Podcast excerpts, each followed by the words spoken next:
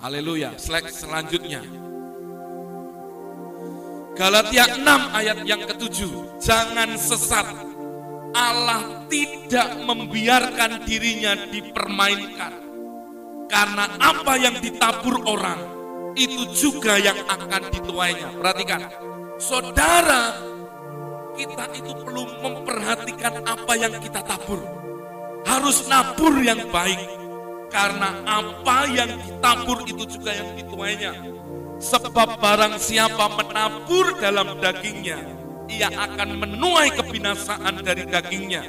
Tetapi barang siapa menabur dalam roh, ia akan menuai hidup yang kekal dari roh itu. Perhatikan, janganlah kita jemu-jemu berbuat baik, karena apabila sudah datang waktunya, kita akan menuai jika tidak menjadi lemah. Katakan haleluya. Saudara perhatikan sekarang jenis apa yang saudara mau tabur. Jangan nabur terus dalam daging. Nabur dalam daging itu bicara apa? Hidup dalam kehidupan yang lama. Hidup dalam kecurangan, hidup dalam dosa, hidup dalam keadaan yang tidak baik. Jangan nabur terus di situ. Karena kita akan mulai binasa. Maka orang keluarga-keluarga kenapa rusak? Karena sering kali ada orang-orang yang tetap menabur di dalam rumah tangganya. Hal-hal yang buruk terus, dalam kecurangan terus. Jangan nabur dalam roh. Bicara apa? Anda menabur di dalam kehidupan Anda yang baru. Untuk Anda terus berjalan di dalam kebenaran Tuhan. Anda akan menuai hal-hal yang baik dalam hidup. Ini yang akan mengubahkan hidup. Ini yang akan mengubahkan nasib saudara. Ini yang akan mengubahkan bagaimana masa depan kehidupan saudara. Betul. Kalau kita terus naburnya yang jelek, yang jelek juga yang kita tuai. Tapi kalau sudah nabur dalam cucuran air matamu, dalam tangisanmu, tetap nabur yang baik. Engkau akan lihat pemeliharaan Tuhan yang sempurna ini tetap terjadi dan tuayannya akan terjadi dalam hidup kita. Katakan amin. Perhatikan orang yang nabur harus siap dengan waktu. Ada waktu untuk menuai. Maka jangan lemah. Jangan jadi orang yang sudah nabur lalu malah meratapi. Aku bukan nabur kok gini. Dengar, apa yang ditabur tangan kanan, tangan kiri nggak perlu tahu. Dan diam. Apa yang ditabur sudah bawa kepada Tuhan. Jangan ditangisi. Banyak orang bernabur nangisi. Kita nabur itu harus dalam kasih. Karena kita akan lihat mujizat Tuhan di sana. Amsal 11 ayat 24 25. Ada yang menyebar harta tetapi bertambah kaya. Ada yang menghemat secara luar biasa namun selalu kekurangan. Siapa banyak memberi berkat, nabur, diberi kelimpahan. Siapa memberi minum, ia sendiri akan diberi minum. Artinya apa? Orang yang punya prinsipnya itu menabur, berbagi, mau menjadi berkat bagi orang lain, bagi pekerjaan Tuhan, orang itu tidak akan pernah kekurangan, tidak pernah miskin. Saya ulangi sekali lagi. Orang yang punya prinsip hidupnya berbagi dan menabur, orang ini akan mengalami terus kelimpahan dalam hidupnya. Amin. Ngomong kelimpahan jangan mikirnya mau tambah banyak, bukan. Jadi berkat buat yang lain. Hidupmu sudah hidup dalam kelimpahan. Dan engkau akan menikmati bagaimana hidupmu ada dalam pemeliharaan supranatural Tuhan yang saudara tidak pernah bisa pikirkan. Ternyata Tuhan nyatakan dalam hidupnya. Nah, saudara, sekarang apa yang harus kita tabur?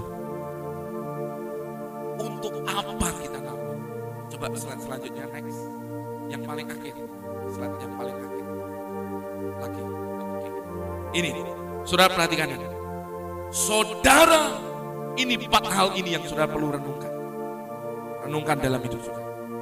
Saudara ingin mengalami kelimpahan, empat hal ini taruh dalam hidup saudara. Di mana saudara dikembalakan, belajar setia dengan gereja lokal saudara. Pertama, taburlah, kembalikanlah apa yang menjadi haknya Tuhan, persepuluhan. Banyak kontroversi tentang orang bahas persepuluhan. Itu, wes, saya nggak mau berdebat soal itu.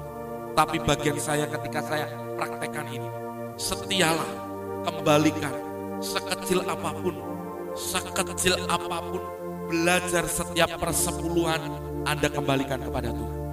Satu, Anda clear di area ini, Anda sedang mau berkata kepada Tuhan, semua yang ada padaku milik Tuhan. Semuanya ada dalam pemeliharaan Tuhan. Anda memberi persepuluhan, Anda sedang berkata, semua yang ada padaku karena kemurahan Tuhan. Selesai di sini, Anda sadarkan diri saudara. Sudah nggak ada celah lagi. Yang kedua, diakonia, orang-orang miskin, janda, orang-orang tidak mampu, sukarela, berikan, memberkati mereka dalam sekecil apa pun berkat yang Tuhan titipkan dalam hidup saudara. Jadi berkat buat mereka. Orang-orang miskin. Saudara bentuknya apa? Apakah harus? Enggak juga. Anda bisa ngasih makan mereka. Anda bisa berbagi dengan hidup mereka. Dengar, ini benih saudara. Karena orang-orang miskin, siapa yang memuat, memiutangi, siapa yang memberkati orang-orang yang hina, yang papa, dia sedang memiutangi Tuhan. Kapan kita memiutangi Tuhan? Saat saudara memperhatikan orang-orang yang miskin. Pertanyaannya, apakah saudara tiap bulan, bahkan tiap waktu ketika hatimu digerakkan dengan belas kasihan, engkau mau berbagi dengan mereka? Coba direnungkan dulu ini urusannya ini saudara nanti akan kembali kepada itu. Betul. Diakonia orang-orang miskin. Yang ketiga, misi. Saudara digembalakan di mana? Saudara gerejamu, tempat ibadahmu, mungkin lagi butuh apa-apa. Saudara perhatikan, gak ada yang maksa. Kalau persepuluhan kan memang jelas hukumnya. Anda mengembalikan apa yang memang Tuhan taruh dalam firman selesai. Tapi diakonia misi orang miskin, Anda memberkati hamba-hamba Tuhan, Anda memberkati gereja di mana Anda beribadah. Oh mungkin Anda berkata, Pak gereja saya lagi bangun, dia hanya butuh Pak, eh, sekarang lagi butuh kursi atau mungkin butuh untuk semen, untuk butuh. Mungkin Anda hanya ngasih, mungkin hanya berapa sak, satu sak mungkin semennya. Anda sedang memberi benihmu. Dengar, Tuhan yang akan membalas semua itu dalam hidup saudara, menjadi tuain dalam hidup saudara. Perhatikan ini, yang keempat, orang tua. Saya ngomong jelas, orang tua. Kenapa banyak anak-anak keluarga-keluarga yang setelah lepas dari orang tuanya, mereka nggak ngalami berkat yang ngalami kelimpahan? Karena sering kali yang terjadi, mereka tidak peduli sama orang tua. Maksudnya apa? Mereka berpikir kan orang tua udah kaya, apalagi kalau orang tuamu dalam kekurangan. Justru dari setiap berkat yang Tuhan titipkan, Anda harus berkati orang tua Anda. Jangan itu disia-siakan. Saudara, kenapa? Karena saya melihat ada banyak anak-anak keluarga yang mereka membangun keluarga baru menikah, mereka nggak peduli sama orang tuanya. Nggak datangkan yang baik. Padahal firman Tuhan jelas, hormatilah orang tuamu supaya baik keadaanmu dan panjang umurmu. Kata baik itu kelimpahan, prosperity, makmur. Tapi kalau kita nggak nabur benih kita buat orang tua kita, Anda sedang kehilangan benih kelimpahan itu dalam hidup. Betul, saudara. Saya lakukan ini. Dan jangan jangan ngomong kayak gini, Pak, Bapak kok ngomong ini, Bapak butuh. Enggak. Saya justru ngajar saudara. Bagikan ini. Persepuluhan Anda kembalikan ke gereja di mana Anda dikembalakan. Kedua, diakonia. Di mana Anda ketemu orang-orang ini. Di mana Tuhan gerakkan, berbagilah dengan mereka. Misi, di mana gereja Anda dikembalakan. Berbagilah dengan hamba-hamba Tuhan. Mungkin ada uh, koster pelayan-pelayan yang membutuhkan Anda bagi anda sedang menabur benih. Yang keempat, orang tua. Orang tuamu ini harus diperhatikan. Karena saya lihat beberapa uh, pesan yang dikirimkan ke saya. Ada banyak orang yang nggak mengalami berkat Tuhan karena mereka sudah tidak memperhatikan orang tua.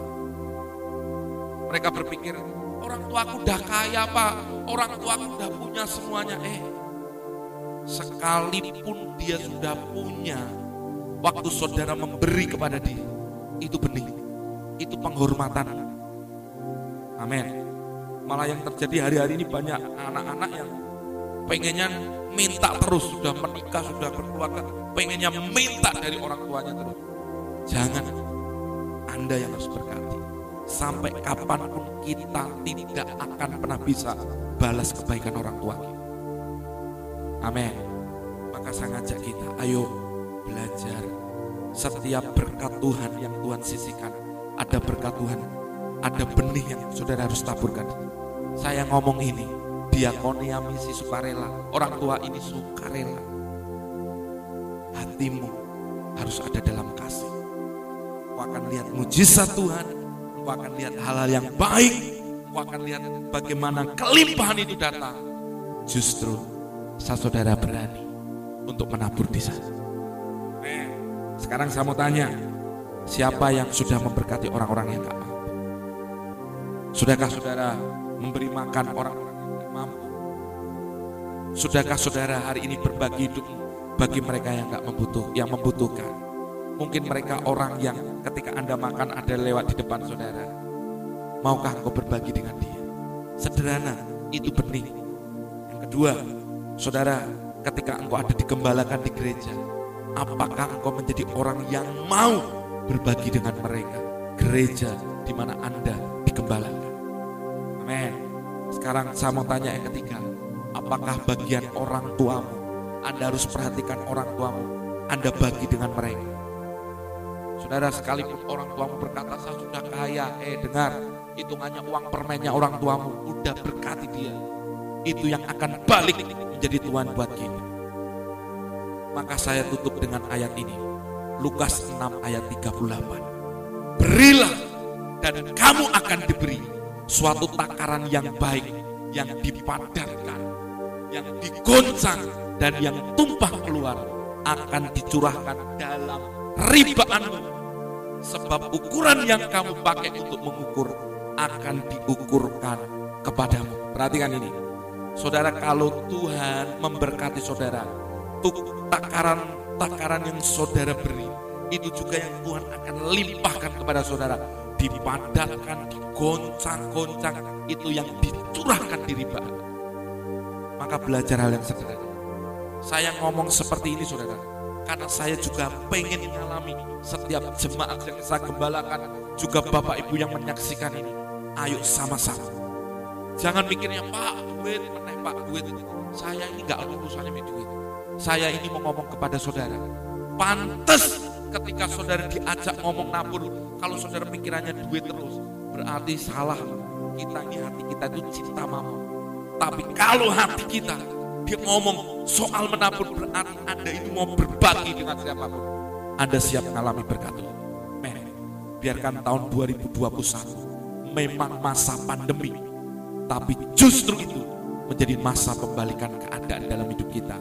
Dan melihat kelimpahan anugerah Tuhan dinyatakan dalam hidup kita. Katakan amin. Katakan haleluya.